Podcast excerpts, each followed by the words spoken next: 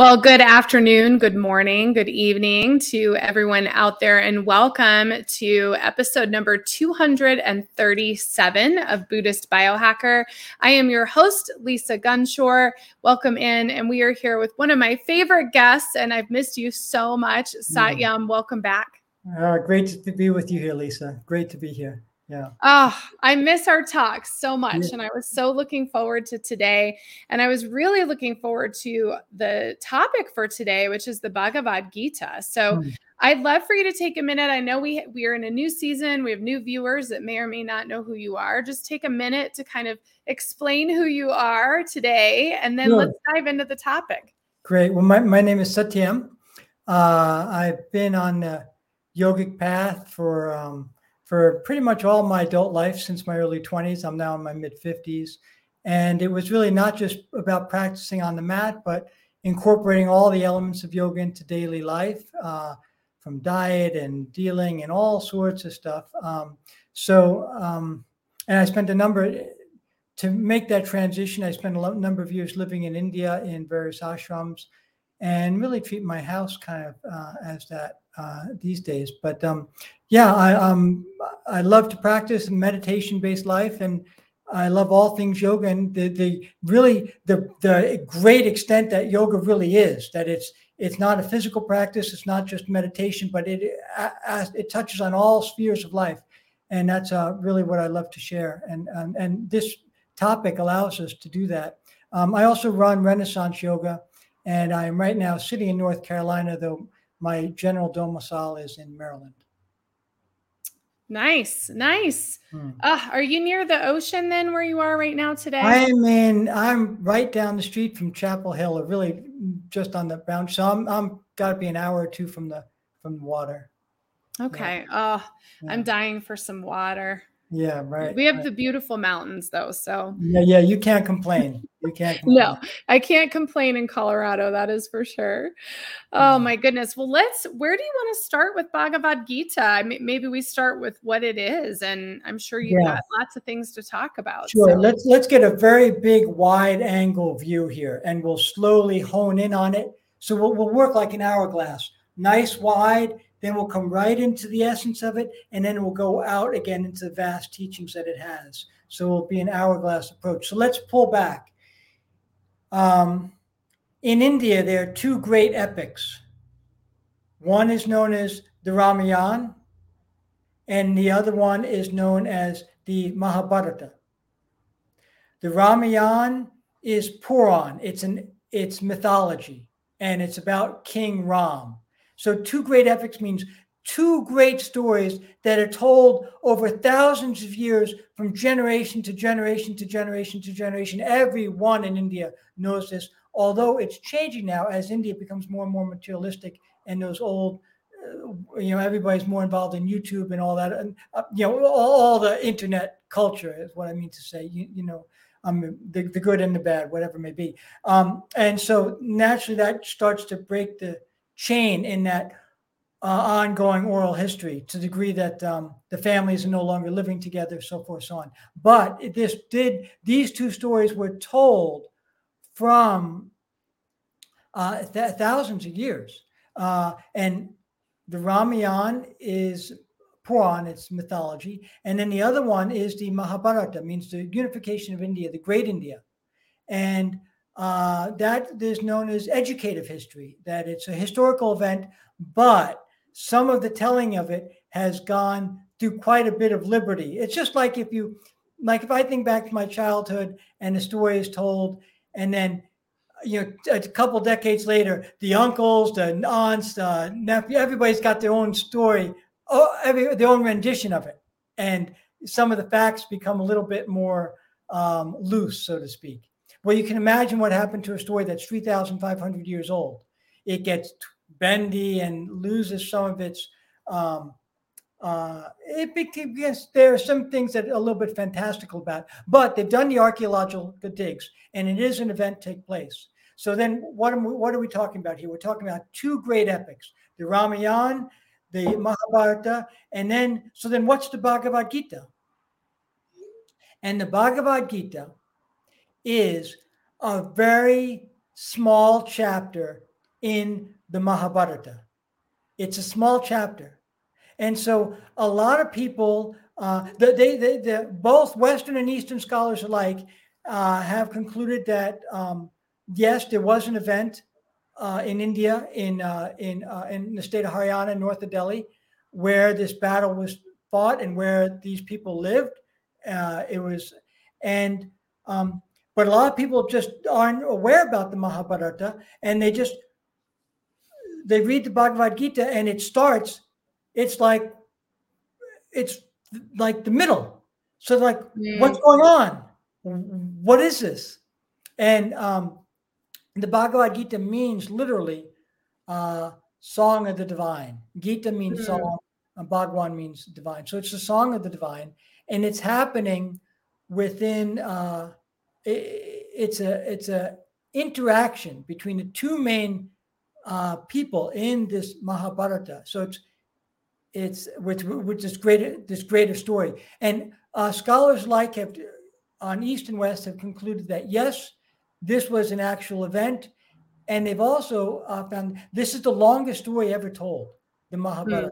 Mm. The, the it's uh, I don't know, twenty two thousand couplets. It's it's oh, enormous. it's it's enormous. And it, these days they may write it in prose. And like one of the editions I have is eleven hundred pages. The Bhagavad Gita is ten pages in that. It's hmm. one mm. So uh, and it's about forty percent of the way through. Mm. So, um, so basically, when when in a typical yoga teacher training class, they say, "Let's of the Bhagavad Gita," and it starts out in this field, and these two parties are about to go into battle, and no one knows why there was a battle, why this is why this was uh, going to occur. Yeah, my question for you right out of the gate is like, why is that? Like, why is it that there's so much emphasis on this small piece yeah, yeah, interesting. Yeah. Interesting. Well, a lot of the Mahabharata is like family drama and intrigue, and not a lot about teachings. And almost all the great teachings of the Mahabharata are contained in the Bhagavad Gita, all the mm-hmm. philosophical teachings. Wow. Okay. And so uh, it, it, that makes it uh, so there's a there's a, a, a great interest in it for that for that reason. So basically, in the Mahabharata, in a nutshell, you've got one major fa- one major fa- dynasty, the Kuru dynasty, and there's a split in the family over the inheritance of the kingdom. There's the Pandavas and the Kauravas, and uh, I did a full length course on this. Full length course means like over the course of five weeks with about 11 sessions. And if anyone's interested, they can contact me about that. But what I, what I, one, one of the things I learned from that is stick to the teachings. Don't try and recount the tale. As much as I'm familiar with the tale and love it, it, it just, you start telling it and it mushrooms and mushrooms and mushrooms. It's a never ending saga of, uh, of so many characters. So, but in a nutshell, you've got this family fight and uh, and then you've got this term of dharma. Dharma. And actually i just did a course on, on the word dharma itself. But dharma uh, in in our uh, interest here is that what is the righteous thing to do? Where does truth lie? And what is my course of action? What action should i take and in this fight between that's about to unfold between these two families or two two sides of the family, the Pandavas, Pandava, P A N D A V A, Pandava, Kaurava, K A O or K A U R A V A, Kaurava and Pandava, and they're cousins basically. And the main warrior of one side is named Arjun, and he's looked upon as the greatest archer of that time. And in humanity, there are different eras where, based on what people honor. And if, if you're good at that, then you get prestige. Now we live in the era of what the yogis would call Vaishyan era, capitalism. The people with the prestige, those with the most money in their pocket or in their bank account or in their stock portfolio, whatever. You have money, you get prestige in a simple. And there, there's also the Vipran era. Uh, the era of ministers and intellectuals, and those who have the most knowledge, they get prestige. And then there's the Kshatriyan era, the warrior era, the best fighters, they got the prestige. This fight took place 3,500 years ago in Delhi during the full blown Kshatriyan era. So those warriors had tremendous prestige, tremendous clout, and Arjun was looked upon as the, one of the most unparalleled archers of the day, a bow and arrow. And so this battle's about to take place and he loses his gumption. Hmm. He sees all his cousins, his uncles, his grandfathers, all his people who he grew up with. And he's like, I don't want to fight this. Now, his charioteer is Krishna. And so he and Krishna had gone out to look upon the, the battlefield. And this is where the Bhagavad Gita starts about 40% of the way through the Mahabharata, there's, there was an injustice done. Arjuna and his brothers are on the side of righteousness. They, they're doing for the welfare of the people. His cousin was devious, Duryodhan, and who wanted to kill them, annihilate them. He made assassination attempts and he cheated the people. He was a, a negative force. So there was a sense that this this needed to happen. Now, before we go on with fight and war and battle, it's it's a um, you know it's a really sensitive topic right now because the the teaching the Bhagavad Gita is mount your horns, get your forces, go fight. That that's that's the that's where it ends up. But it isn't fight for fight's sake. That there's there's a there's a reason for it. Uh, and I I also want to, that numerous, numerous attempts were made not to fight.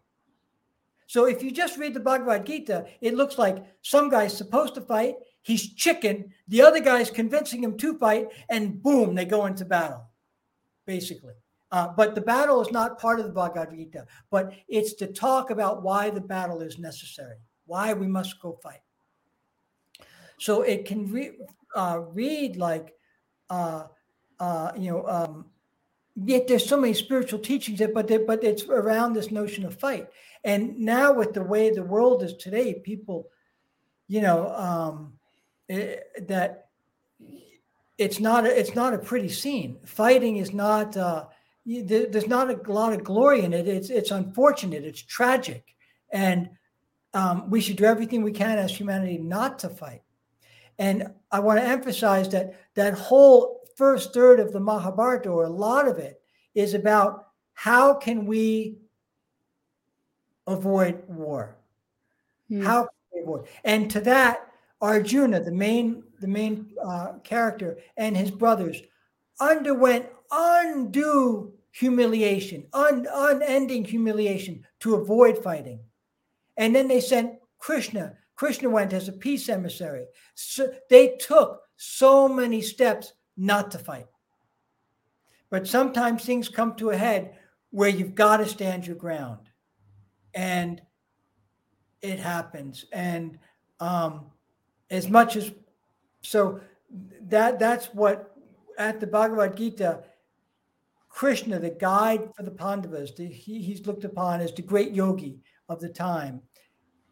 He says there's no at this point we've all options have been exhausted. There's no there's no uh, there's no other path, unfortunately. We've got to stand, and that's your dharma as a kshatriya. You're a warrior, so you've this is your what you were born to do. So, uh, so it's that. So that's how that's a, a little bit how it goes. And so when they have this talk, so I don't want to give the idea that this this this is like a wartime cry that but every attempt was made not to not to fight but when the battles lined up and the bhagavad gita is uh the bhagavad gita is it's all it is is a discussion it's a talk between arjuna and Krishna.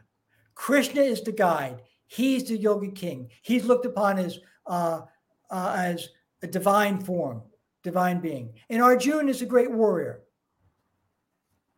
And Krishna is driving his chariot. He's the charioteer, and Arjuna is the great hero.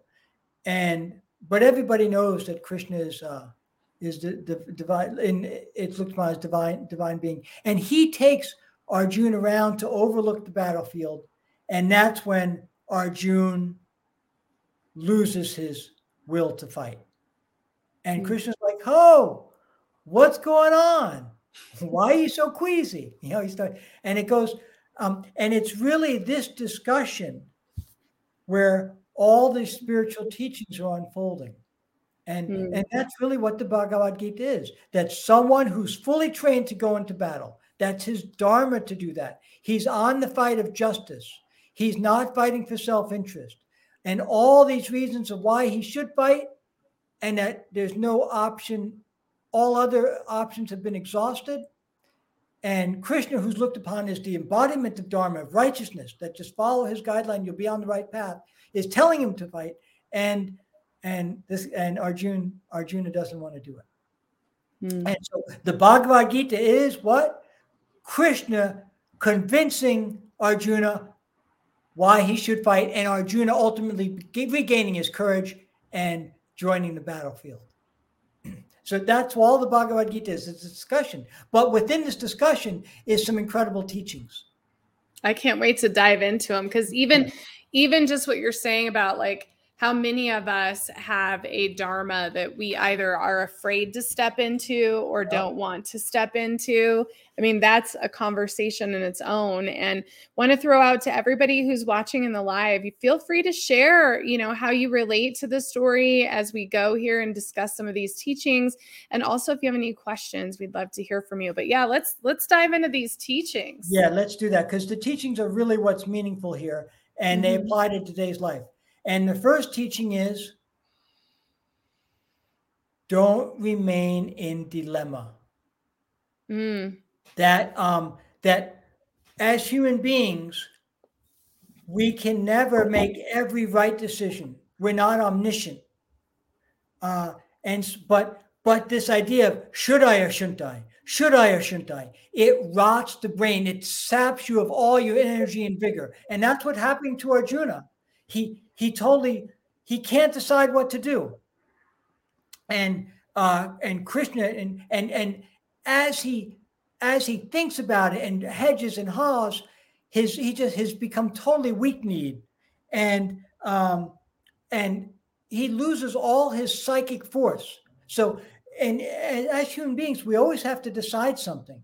And some of those decisions are not we don't get full clarity on what to do but this hemming and hawing, going back and forth, where you convince yourself one way, then you convince yourself another, it drains you, it saps you of your energy. Just pick one. If it's the wrong one, you'll figure it out soon enough and you'll get on the right one. If it's the right one, it'll become quickly apparent. But um, so uh, that's the one thing is don't the yogis say never remain in dilemma. Dilemma means when the mind is running in two directions. Dvida, it's running in two directions. And um, it makes us uh, a, the most pathetic version of ourselves that we can become. And so take a stance and know that your intentions are good. You may not have the right path, but you'll, you'll, you'll get it. So don't, this hemming and hawing uh, is not to, uh, not to, not to be, don't give in to that. Yeah, I remember, and there's a great saying that says, you know, not making a decision is really deciding everything's going to remain the same. right, right, right, right. Yeah. Yeah. Yeah, you and and sometimes we know that we have critical we've got to decide something. We all have it whether when we're 10 and and no matter where we are in life that that it takes on a whether you're 10 or 20 or 30 or 40 or 50 60 years old when we meet those instances they can become um, you know that's really important to, to the outsider it doesn't look like a big deal but when you're in it it's you know a big big deal yeah so, we got a question here from tracy she's asking how does the meaning of the sri guru gita fit in the meaning of the Sri Guru Gita. Sri in Sanskrit means charming, most charming. Guru, Guru is preceptor, one who removes the darkness. And Sri Guru Gita, Gita means song. I'm not sure. I'm not sure if that's looked upon as. I, am not sure exactly what she's referring to with that question. Sri Guru Gita. Um, uh, it, it, may be another text that I'm not familiar with. It may be. I'm not quite sure exactly where. I'm not sure what that. What that. Uh, yeah, maybe that, elaborate, Tracy. And I'm wondering if it's a mantra or something. Yeah, yeah maybe. Okay. Yeah. Um, yeah. But so. Uh, so, th- so that that's one thing is don't remain in dilemma and take take action. The, another main teaching is um, a sense of duty hmm. that we all have. We're duty bound in this world, and that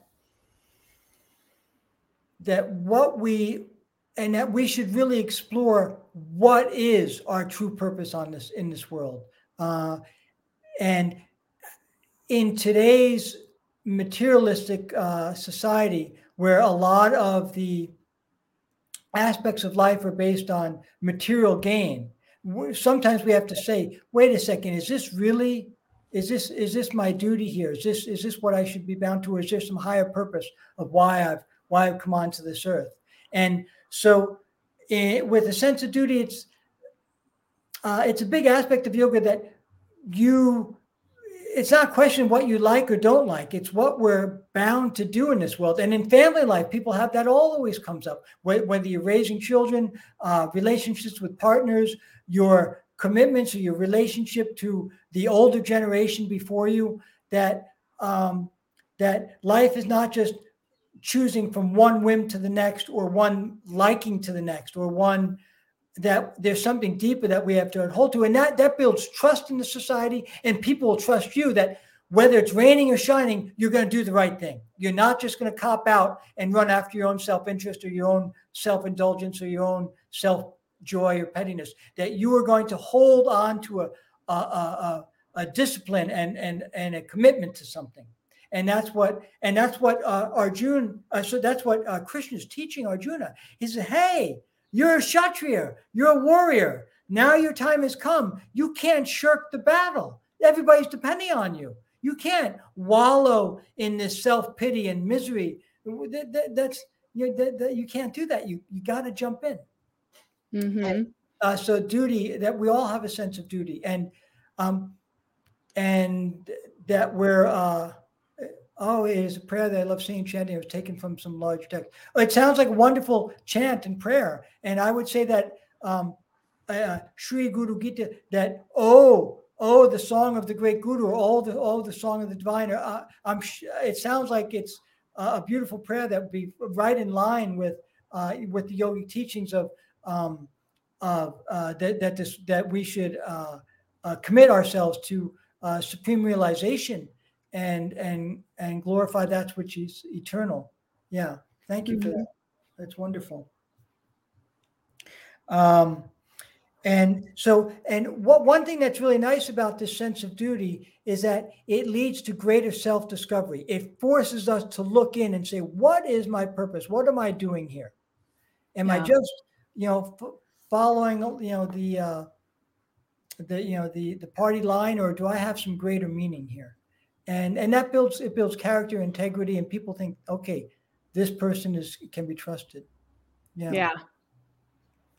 Um and then uh, another one is right to the action but not to the result. Mm. you have the right. So um that Krishna was saying, look, you you don't have control over this situation. You're only all you can do is take to the action. You don't have control over what the fruits thereof. Where and this is a big point in today's society, uh, especially materialism. Uh, people do everything for the fruit, and um, and the yogis say that the, the results are not in your hand. You should do what is the dharmic action, what is the right thing to do. And then what the results are, that's not for you to choose. That um, so uh, so in this particular instance, um, Krishna's saying, look, you've got to dive into this. You've got you you're, you're a kshatriya, you're a warrior. You've got to engage in this action, and then whatever happens, that's that's beyond what your um, you know you you don't have control over the results. And um, you know, and and today a lot of people, or you know, it's so easy to pick up a job not for the job itself, but what you think you'll get from that job, or um, and so it's a different perspective. It's a, it's a, that that you don't know what the re, what the outcome's going to be. You don't know what the response is going to be, and so you should just go on doing doing the right course of action, and uh, so yeah, it, and we yeah, so it's it's it's an interesting it's an interesting different flip flop approach from a, a lot of where where you go into a job interview or you go into a uh, schooling. If you do these four years, then you will be in position two. So a lot of it is going after low hanging fruit in materialism, and mm-hmm. in uh, and the yoga perspective is um, never do something for the end result. Do do you know you you do the action of itself. Yeah. That one's hard when you like to plan. Yeah, yeah, yeah. Yeah, it is. It is. It, it it's a big thing that you're right. You're you're right. And you have to not be attached to what you think your future is supposed to be or going to be, which is a very difficult thing. Everything we've been taught is and to not have and the one thing that's freeing about it is you do it and then there's less disappointment involved. Let's say you're going to give uh, a talk or you're going to plan something and it doesn't turn out the way you wanted, then all your expectations, you're floored because your expectations weren't met. And it's very mm-hmm. binding, actually. And it actually can be fear inducing that, well, if I don't get the result, then what? Well, then I won't. You know, or if I don't get my, it's, well, a lot of people, I think all of us have felt this at certain things that, well, the fear of not getting the right outcome that you want to get leads you to maybe not even engaging in the first place. Yeah. You know, that that's whole theories of, of expectations. Well, if I'm not, I might not make the team. Well, then I won't go to the tryout. I mean, so you, you got, and, and, and uh, from the yoga perspective, this whole life is about tryout. That you, you've got to engage. This whole world is uh, looked upon as uh, Kurukshetra, the field, uh, the world of, of, of, battle. We've come here to to engage, and, and that's what we have to do. Yeah, yeah, yeah. So, um, so it's about overcoming uh, expectations uh, and and not being attached to the results. You mm-hmm. do for the action itself. Mm-hmm. Yeah, um, and um, whereas every corporation they're just in concern with their bottom line. What hell they do along the way doesn't matter. They can justify it by their bottom line. And as we see in capitalism, it's a disastrous approach that um, you, you that a company may do something for their bottom line, for the fruit, but whether they polluted the river or whether they destroyed the forest or whether they put 50,000 people out of work, that's meaningless. They got their stock option, their, their, and so it's a very much um, it, capitalism is the exact opposite of it, or any materialistic approach. Mm-hmm. Yeah, where everything is done for your result. Mm-hmm. Um, and then another thing is an, another teaching. I broke it down into six teachings. So one was sense of duty, one was right to the action, not to result, and then the next one is words that people may know about, heard about, karma, gyan, and bhakti. And these are looked upon as the three paths of yoga. Karma is the path of action. Gyan is the path of knowledge. And bhakti is the path of love or devotion. Hmm. And um, and, and basically, uh, th- th- those guys, uh, Arjun, way back when, he was on the path of karma, a path of it's looked upon as selfless action. And uh, and so, what is karma yoga? Doing for the welfare of others, using your physical body, you know, feeding the poor, uh, helping anyone who needs physical help, uh, uh, or taking action for the welfare of others. And then the path of Gyan is uh, using your knowledge to help others, using your your your knowledge and and also, but those two paths they're valuable, but they have to under ultimately they have to come within the path of bhakti. So say the yogis, because the problem with with action is that you do the path of action, and all of a sudden the ego starts saying I did this, I did that. People should honor me for those actions. But but but what the teaching is you have the right to the action, not to result.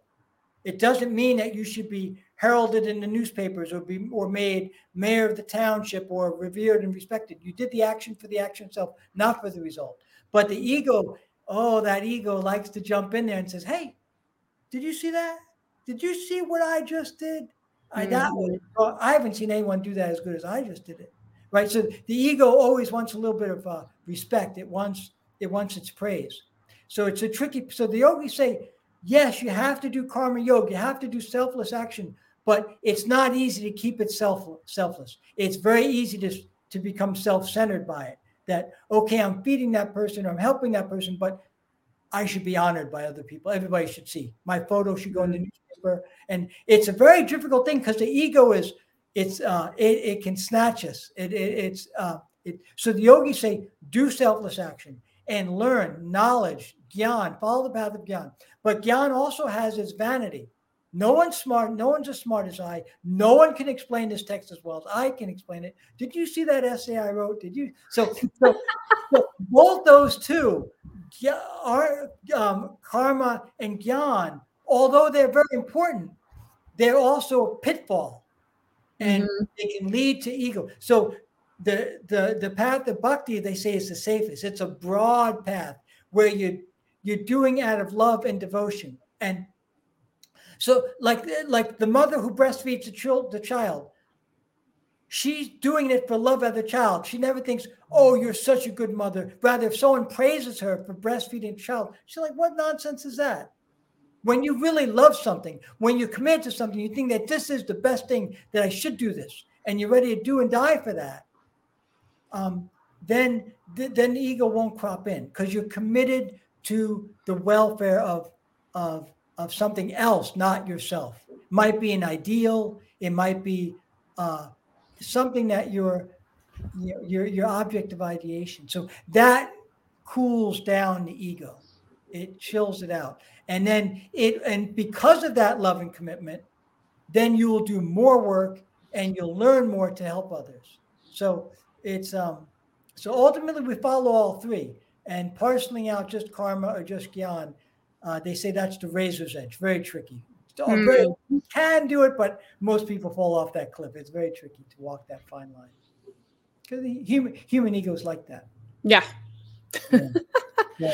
Now those paths can they? I mean, I assume they can all intermingle, right? Can you they, work? They do. They the do. Devotion piece while you're also in the knowledge piece or the action. Right, right, right, right. Ultimately, once once we become fueled by devotion, it'll spur you into action and it'll spur you uh, to to learn to into knowledge because you'll need that knowledge to uh, to pursue. Yeah, so they do they, they do work together, and ultimately this uh, bhakti has to be on uh, the path of bhakti has to be grounded in this sense of of surrender, which is like one of the main spiritual teachings that. Um, and you're surrendering your ego, you're surrendering your action, you're surrendering, you're doing for the welfare of others or for uh, for um, uh, for for supreme entity uh, and so it needs that. And and by surrendering the ego, then um, that's then we can have selfless action.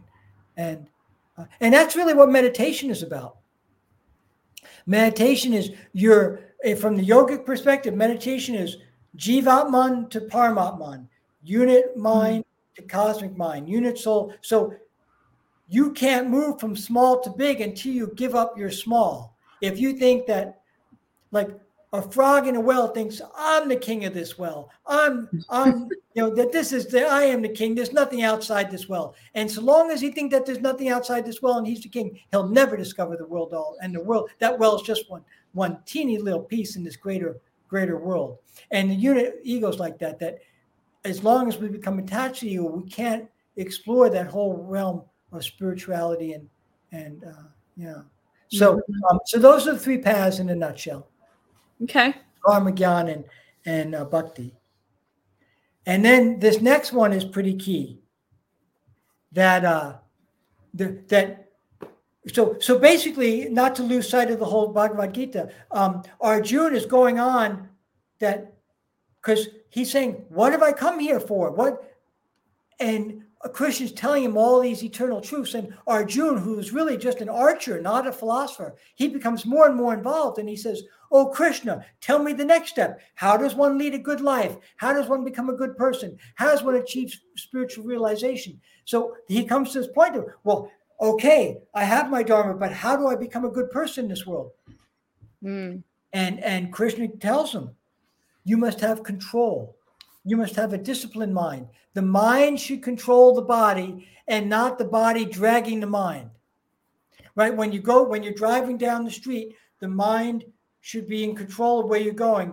And the body should not just start taking you through each and every drive through because you see the neon signs and you become attracted to those things.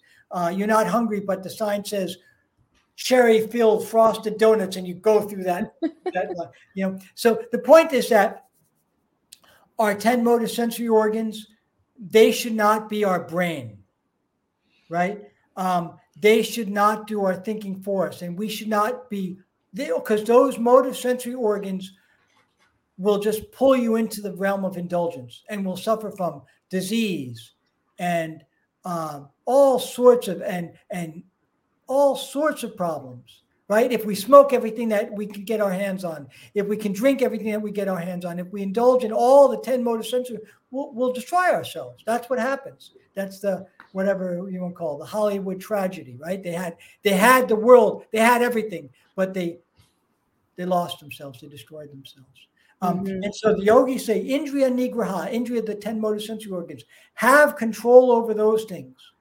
And they say they use the allegory of the horses of the chariot and charioteer that um, in the Bhagavad Gita, the, the, they're about to have these, they fight from the charioteers and the horses pull. And um, the analogy is the 10 motor sensory organs are the horses. Don't let your horses run wild. There should be someone in firm control with the reins holding those horses so they go in the right direction. And similarly, our mind should be in full control of our 10 motor sensory organs. Um, so it should have a disciplined mind. And uh, we shouldn't give way to um, all our proclivities, right? If we get a little bit frustrated, it doesn't mean you just bop the next guy, next person the nose, that you should have uh, a mind that has control. And, and people recognize that in someone. They'll come talk to that person. They realize that person is leading a disciplined life and they have they seem to have some greater wisdom and they're not just running frivolously after all their after so many indulgences they have a sense of equanimity so that that's a big one that how from the yoga perspective how do you become a good person cultivate the mind make the mind strong don't let the mind become a slave to your physical desires but the mind should be have firm and then then you'll be a very uh, benevolent and and and you're you have a great efficiency. You'll be using your body in its in in a, in a proper manner.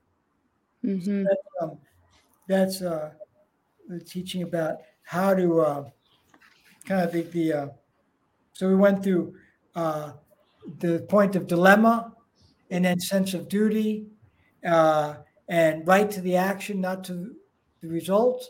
And then the fourth one was the three paths uh, karma gyan and bhakti and then so so this fifth one is how to become a good person that the mind should control our our, our physical organs and then before going into the sixth and seventh really i have eight of them here six seven eight the main teaching the main overall teaching of this of this uh, bhagavad gita is that this whole universe is an expression of the one. And never lose sight of that. That's the main teaching. Uh, we're going through these five, six, seven, eight teachings little by little. But the main over encompassing teaching is that this whole cosmos is an expression of one, hmm. of, of, of consciousness. That it's all embedded, it's all rooted from there. And the easiest thing to see is differences and distinctions and that these crude physical eyes that person doesn't look like me that person doesn't think like, like me but we are all rooted in a sense of oneness. And that is um, and that actually is how that's how we lead a spiritual life that we're not disconnected from anyone or anything. If i hurt someone that that isn't my greatness and that isn't my revenge or that isn't my self-satisfaction. Look i got that guy no, that that was a part of what I'm also trying to become. And mm-hmm. so that there's no victory in that. So sometimes we may it may be unavoidable and you may have to do something, but it should never be out of your own spite or your own selfish. And that's where it becomes tricky. That that's why that's why Arjun had so much trouble. He had to fight this fight that was Dharma, but he's like, I don't want to do that to those people. And yeah, in full sympathy. He's, he's but sometimes it, it, uh, it, it, you have to step in. But the whole so Arjun, when he's he's thinking, I don't want to fight. I can't do this. And Krishna's saying, What? This is all expression of the one. You're not the, you're just doing your duty. You're not ultimately killing or hurting or harming if you're doing it with the right if you're doing it out of benevolence and you're just a player in this grand drama you have to do that. And and arjun is like no i don't get that. That's not work that's not working for me. I don't understand that. And so this so krishna what he does he unveils his vishvarup or universal form and he puts arjuna's mind in a state of samadhi where he only sees oneness and his mind becomes suffused in that. And and that ultimately that happens in meditation. That when when the mind loses its ego it will swim in that vast pool of consciousness. And that's what the yogis say is bliss. And so um our uh, krishna krishna imparted that realization to arjuna where he realized that look we're all part of this never ending cycle of birth and death and birth and death until you um, pull out of this cycle.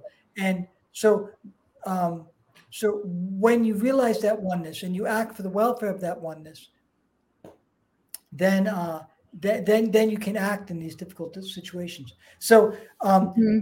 so that's the greater teaching in of, of is that we're walking around in this world that looks like multiplicities, but it's really unicity. It's it's it's all parts of the same greater uh, um, expression.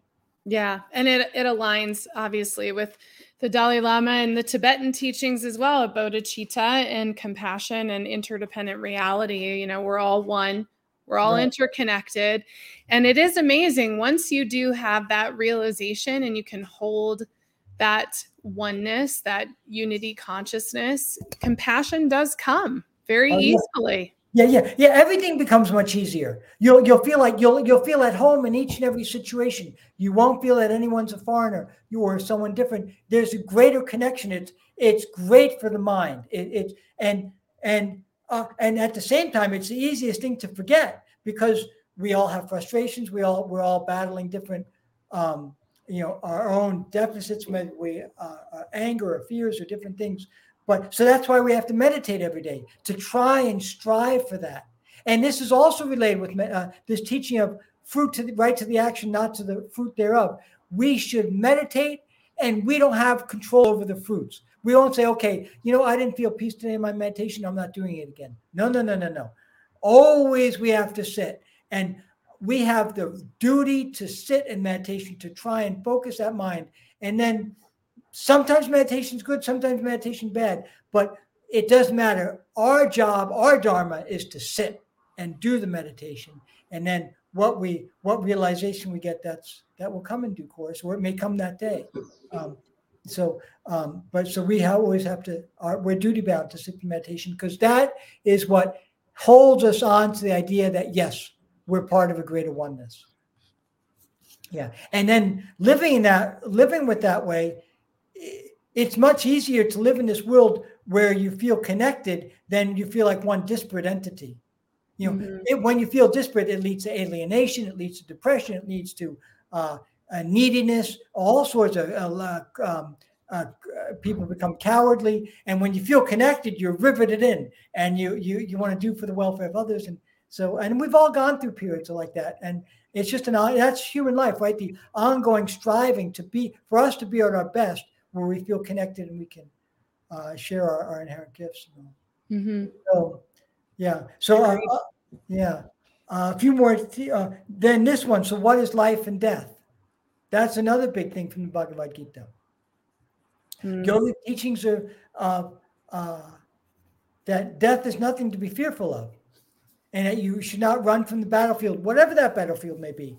Um, and and sometimes we in life we don't want to do something for fear of the result, and that's a form of death right there, uh, or of not willing to face the reality. The, but the yogis say, um, you know, that this life is when you go to bed, you go to bed at night, and then in the morning you put on new clothes and you go after it again. And you get all soiled and dirty, dirty, dirty, and you do your best. And then again, you run out of energy and you go back to you go you go to sleep. And then again, you put on fresh clothes and you go after it. They say that's what, what one life to the next. You do your best with this body, and then when it wears out, go get an, you'll get another one, and you, again you do your best. So from the yogic perspective, until one gets supreme realization, you're just trying to elevate your mind more and more, and from life to life, you get the body that you need to do the work that you. So there's nothing uh, in that sense. Death is just it's just one more uh, part of a chain link fence. It's not the finality. You're just moving on in your journey, but because you can't make the link, people think it's scary. Like right now, I'm living with my mom. I'm helping my mom out. So, and she loves to talk about when I was two years old, and or when I was a baby, an infant and she relives that all the time. She's like, "Oh, that was so beautiful," and that baby doesn't exist anymore. She cannot cuddle that baby in that state anymore. But she doesn't mourn the loss of that baby because she sees me and she says, "Oh, she can connect from that baby to adolescence to young adulthood to now we and me with this gray beard." So she so she doesn't think, "Okay, the baby's gone," but true speaking, the baby the baby is gone. She can't cradle baby. No, no, can't do that anymore. It doesn't work. But because she can track that link to link to link to link to link, she's not in despair about it. But where humans can't track that link is when we the expiration of the physical body. Mind goes on, mm-hmm. but the expir- so then that's when all the mourning comes.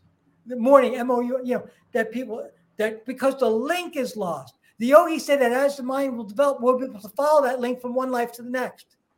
But we're not there at that point. So all of a sudden, the physical body's gone. People like, holy smoke, Fred was here today. He's gone. And it's like, and so death can be, uh, I mean, even people who, uh, mafia men or people who just filled their pockets with, you know, hundreds and billions of dollars. And at the death on death's door, they're just like a, a drenched cat. They're weak and and totally lost their vigor. They were bossing people around their whole life, and now they read up to death. And so they're not strong people. And so part of what we need to know of part of the path of yoga is making the unknown known. And that's what happens in meditation. And death becomes a much more natural, you know, you just move into and but we should never do that prematurely. We should live and uh, as long as we can maintain our physical body and do all fulfill our dharma. And when death comes, we don't know when and when, but then we embrace it. But it it frees us from that. It's kind of like that. I'm not going to try out for the team because I'm scared that I may not. It's that sense of anticipation or, or uh, sense of uh, of uh, of what might happen of being scared where, where like we become a deer in the headlights and we don't do anything and mm-hmm. that, and as we eliminate those things, fear of the unknown is the greatest fear. That, that's that's if you that's if you really want to scare someone, make them scared of the unknown, because then in their own mind they'll blow that up into something gargantuan. And so the greatest unknown is death. And if that becomes kind of a known entity or something that you're at peace with while you're living, oh, that's a tremendously freeing thing. Then you you go on with your life and and uh, you're not bound by that uh, that that menacing dark cloud. Um, and so in yoga, there's three things that you talk about all the time digestion, defecation, and death. I call them the three Ds. That whenever I was living in yoga ashram, uh, we always end up talking about those three things uh, because elimination of the waste of the physical body. If you don't do that every day, you're going to become diseased. And digestion, if uh, if the if you're not having proper digestion, the mind can't concentrate. And death, if you don't if uh, if you don't know that death is going to come to you, then you won't take action that day. You don't have infinite time. You should think that any day you can be yanked from this world. So the yogi is like, hey, you, what do you think? You're coming, you're going to sit on? You don't have time. Your, your time is limited. You don't know when it's going to end. So all those three things um, spur one into a right way of living and right way of acting, and and and it gives you a sense of courage. Mm-hmm. So death and you and look about something very very natural, and and that doesn't mean that. Uh, that you don't console those when people are grieving. I mean, there's a great sentiment involved, and you you know you want to help them and, and support that. But um, but yeah, so that's one of the things. And if you're free of that, then then uh, it's it's helpful. Um, and then um, service, uh, how to serve, um, how to serve uh, this. One of the teachings of how to serve this universe. That we can do, we can do service in three realms. Uh, so physical, psychic, and spiritual. And with our physical body, we can serve all our brothers and sisters around us. That's what we're supposed to do with our physical body help. And our psychic body, we can serve by educating others and also uh, chanting, spiritual practice, psychic, psycho spiritual domain, making our minds vast. And, and then ultimately in spiritual services uh, um, is uh, sadhana that uh, we can serve others and to and carrying out um, that shedding our minds of our unit agenda, right? Mind, like what you were saying before, planning. As human beings, we love to plan, plan, plan. And usually, typically, we plan those things that we think we'll like. but that may not be what's best for us, you know? You know, you ask a kid, what should you have for dinner? Well, we'll start off with licorice, then we'll have frozen ice cream, and then we'll conclude with butterscotch. And it's like, you can't survive on that type of diet. You know that you have that for dinner. Well, okay, once as a child you do it once, but but a lot of our plannings, especially in materialism, are plannings for indulgence, or plannings for um, what we think would be fun. Uh, but but we don't plan what's dharmic. And so yogis say you do what's dharmic in this world, and by doing what's dharmic, we're able to do service in those in those realms. Um, so uh, so th- those are uh, uh, some of the teachings in a nutshell, and it's really a different way of looking at the world. Um, at least uh, from uh, at this point, a lot of us who are living on the planet have, grown up under the, you know, materialism. Either people grew up in communism, which is which is a materialistic approach, or capitalism, or and um, and now we seem to be morphing. We're trying, we're figuring it out that a little bit, uh, and there's growing pains in that. Um, but it's definitely a different way of looking looking at the world. And um, and materialism means putting value in inanimate objects, right? Um, if someone's a spiritual minded person, it doesn't mean that they can't, they, that, that you have to walk around in tree bark or that you don't have a car or that you don't have a laptop. It just means putting those things in perspective. Um, and materialism means you we basically giving honor to those who have the most amount to matter the biggest swimming pool, the shiniest Rolls Royce, the largest uh, mansion. And and the yogis say that we're not physical beings, we're not, uh, we're psychic beings, we're psycho spiritual beings, and we should honor that aspect. That that aspect of the human pos- of the personality should be honored. Our psychic strength, our psycho spiritual strength, you know, those qualities of that that engender what you were saying, Lisa. You know, com- uh, where love and compassion and forgiveness and those types of qualities become uh, more uh, really at our fingertips, part of our our normal way, a part of our human personality, uh, very natural in a natural way. Um, mm-hmm. So, um, but it you know it's a different. That's not the messages that we get. You know, I growing up, one of the bumper stickers I saw in, around my high school is "Whoever dies with the most toys wins." Right? what, what, what can be more materialistic than that? Right? Yeah.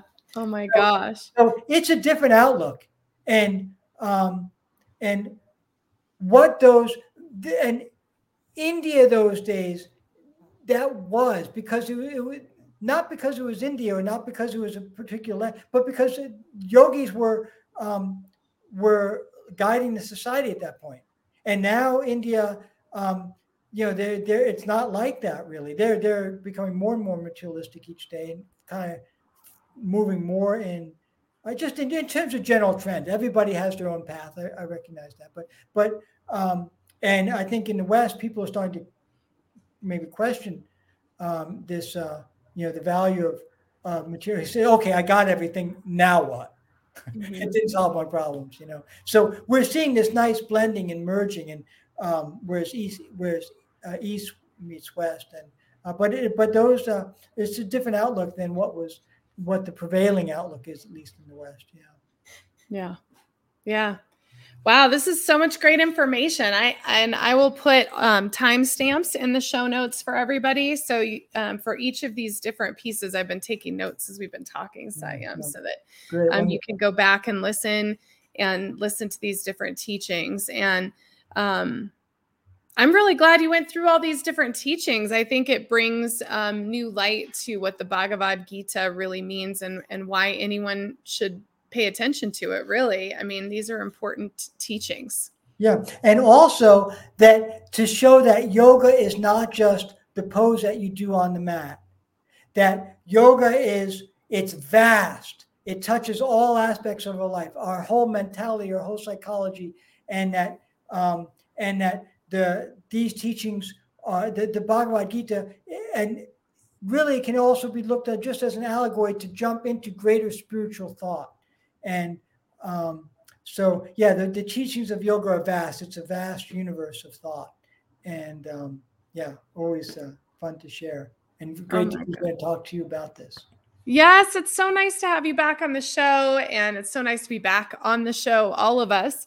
Mm-hmm. And um, I missed you so much. And take a quick minute before we close just to share how folks can find you and connect in with you. Oh, sure. Thanks so much. Yeah. Renaissance Yoga is uh, but R E N Y O G A, Ren Yoga. Ren Yoga um, uh, is my website, renyoga.com. You can also, Ren Yoga at Gmail if you want to email me.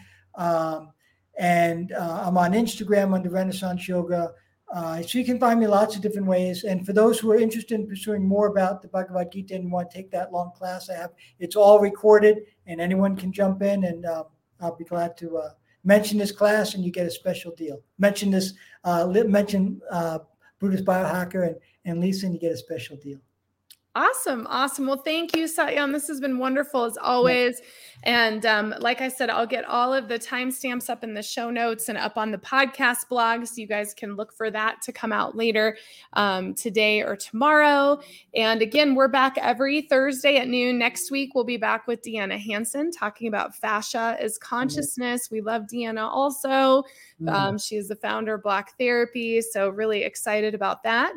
And um, for those of you who are going to be part of Biotransformation Labs on Saturday, we are going to be talking about mold on Saturday at 10 a.m. Mountain Time. It's a free class. So you can just go on to my website, BuddhistBiohacker.com. Again, Satyam, I love you so much. And thank you everyone for listening. Thanks Bye-bye. so much.